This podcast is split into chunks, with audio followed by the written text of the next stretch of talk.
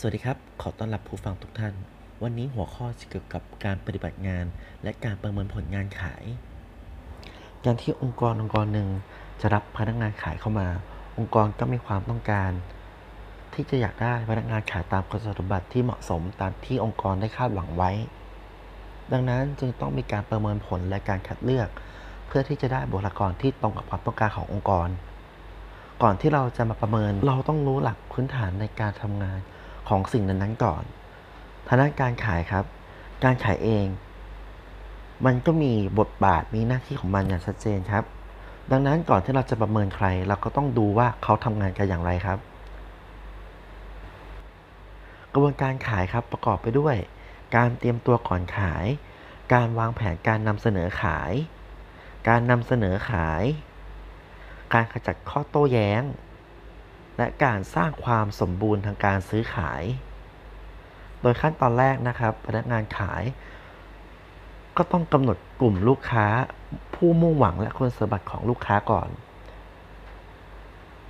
พนักงานขายต้องทราบว่าผลิตภัณฑ์ของเราหรือบริการขององค์กรเราเนี่ยเหมาะกับกลุ่มลูกค้าแบบไหน ลูกค้าจะเป็นใคร ฐานรายได้เท่าไหร่ เมื่อได้กลุ่มลูกค้าผู้มุ่งหวังแล้วก็ต้องมาวางแผนในการนำเสนอขายครับ ว่าจะใช้วิธีการใดในการที่จะไปเสนอขาย วิธีการใดในการเข้าหากลุ่มลูกค้ารวมถึงการเตรียมตัวก่อนเข้าพบการนัดหมาย และเมื่อพนักงานขายได้เจอกับกลุ่มลูกค้าที่คาดหวังแล้ว เขาจะมีการเจรจาต่อรองขจัดข้อโต้แย้งอย่างไร เพื่อให้ลูกค้าเกิดตกลงใจในการเลือกซื้อผลิตภัณฑ์หรือบริการขององค์กรเรา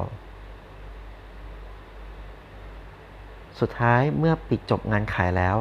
ก็ต้องดูด้วยต่อว่ามีการติดตามงานหลังการขายหรือไม่ และนี่ก็คือหน้าที่บทบาทคร่าวๆของพนักงานขาย ต่อมาครับ เราจะมาพูดถึงการประเมิน การวิเคราะห์บทบาทพฤติกรรมของพนักงานขาย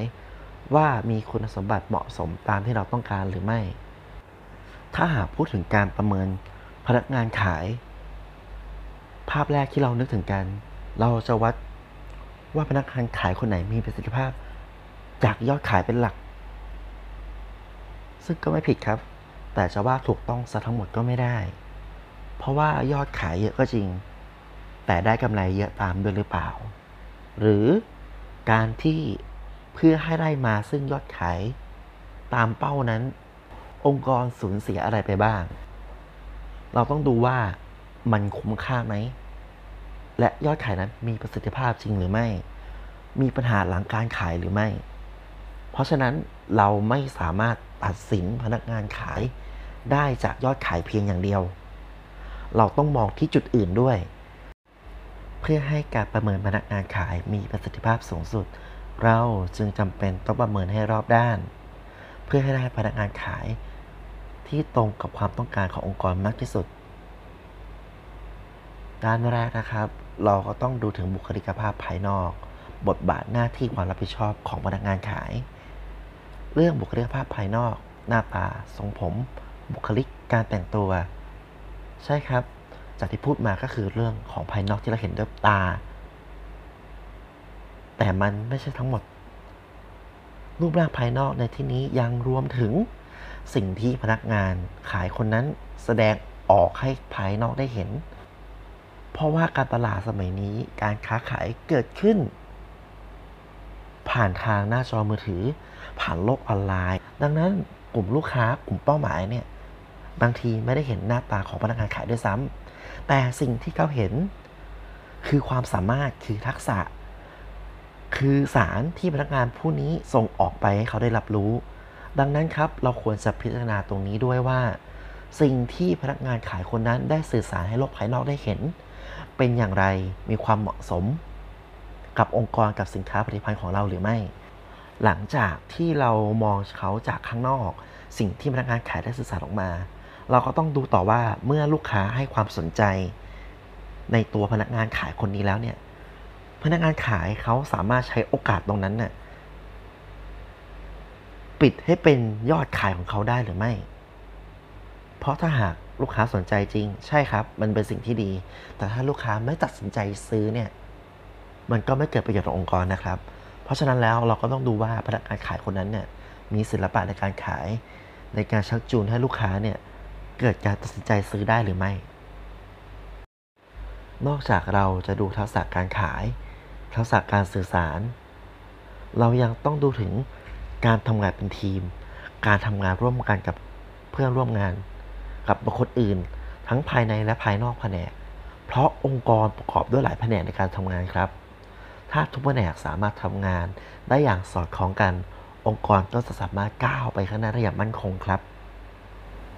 นอกจากนั้นเราก็ต้องดูว่าพนักงานขายคนนั้น มีความรู้ความเข้าใจ และความรักในตัวของผลิตภัณฑ์หรือบริการ เพราะถ้า ผลิตภัณฑ์เราดีบริการเราดีจริงเนี่ย แต่พนักงานขายขาดความรู้ความเข้าใจมันไปเนี่ย ตอนนำเสนอจะทำให้ลูกค้าขาดความเชื่อถือ จากที่เขาคิดว่าผลิตภัณฑ์เราดีเนี่ยอาจจะมองไม่ดีไปเลยก็ได้ทำให้เราเนี่ยเสียโอกาสทางการขาย ดังนั้นแล้วเนี่ยพนักงานขายควรจะมีความรู้ความเข้าใจและความรัก ในสิ่งที่เขากำลังจะขายด้วยครับ และอีกจุดหนึ่งครับ อย่างที่ข้างต้นได้กล่าวไว้ว่าเราไม่สามารถตัดสินพนักงานขายคนหนึ่งจากแค่เรื่องยอดขาย ใช่ครับ ยอดขายสูงเป็นเรื่องดี แต่เราต้องดูด้วยว่า ต้นทุนที่เราเสียไปกับตรงนั้นเนี่ยมากหรือน้อยแค่ไหน องค์กรมีกำไรเท่าไหร่ จากการขายโดยพนักงานคนนี้ จากเรื่องต้นทุนแล้วนะครับ เราก็ต้องดูว่าการขายเนี่ยสมบูรณ์หรือเปล่า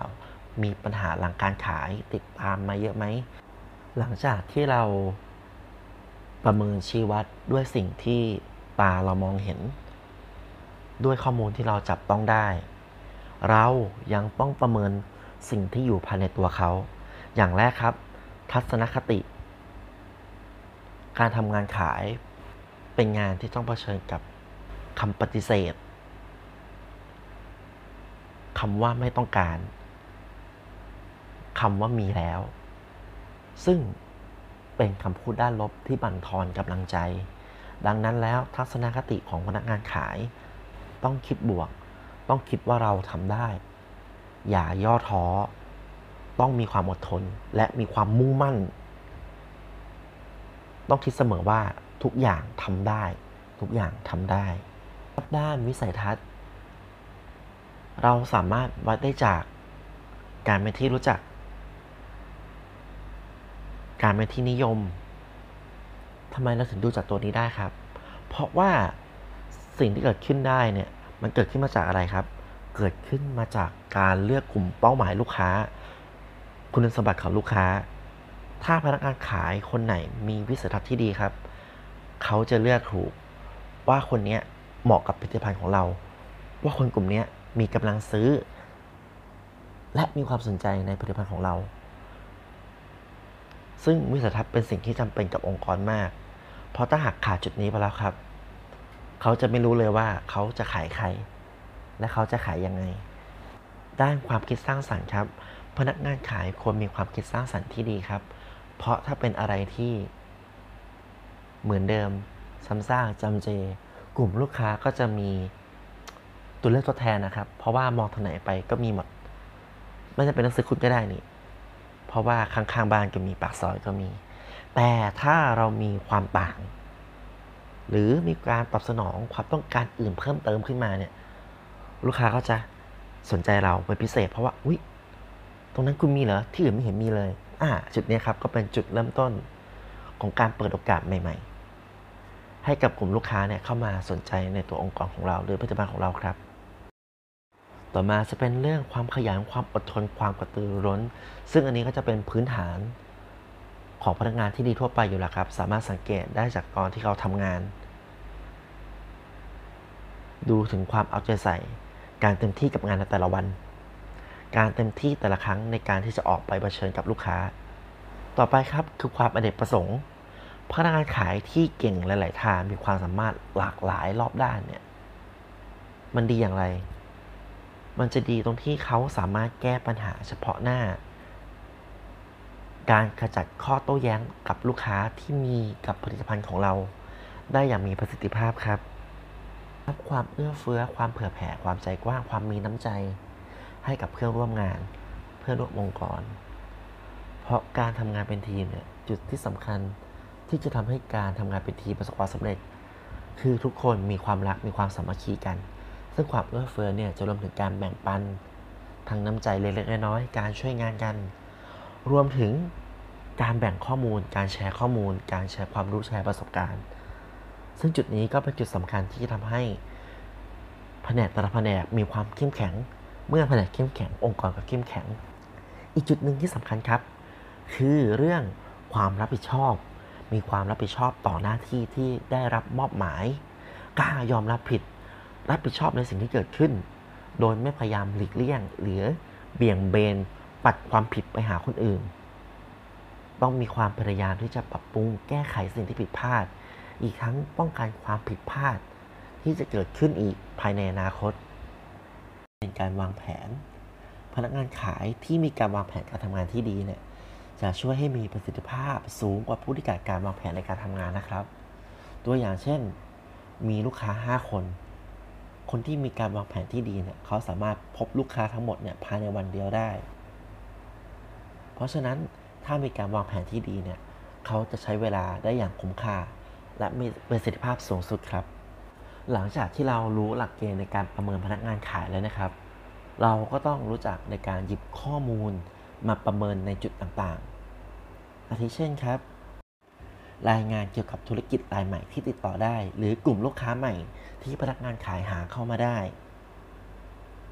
อย่างต่อมาครับ รายงานการเยี่ยมเยียนลูกค้า ซึ่งรายงานตัวนี้ จะบ่งบอกถึงความพึงพอใจของลูกค้าที่มีต่อการเสนอขายครั้งนั้นๆครับ รายงานค่าใช้จ่าย จะเป็นรายการเกี่ยวกับค่าใช้จ่ายในการขายของพนักงานคนนั้น รวมถึงต้นทุนต่างๆ ที่พนักงานขายคนนั้นได้เบิกใช้ไป นอกจากนี้เราจะยังดูสถิติการขายสถิติยอดขาย รวมถึง การบริการหลังการขายข้อติชมจากลูกค้า หลังจากที่เราได้ข้อมูลได้รายงานของพนักงานขายคนนี้ เราต้องทำการประเมินตามหลักเกณฑ์ที่เราได้กำหนดไว้ หลังจากนั้นเมื่อเราทราบว่าพนักงานขายคนนี้มีคุณสมบัติ มีคุณภาพตามที่เราต้องการ เราก็ต้องมีการควบคุมคุณภาพ เพื่อไม่ให้คุณภาพของพนักงานขายคนนั้น ต่ำลงจากมาตรฐานเดิม และเพื่อเป็นการพัฒนาตัวของพนักงานขายและองค์กรของเราด้วย ดังนั้นเราควรจะมีการประเมิน และแก้ไขอย่างสม่ำเสมอ เพื่อให้องค์กรของเราสามารถก้าวเดินไปข้างหน้าได้อย่างมั่นคงครับ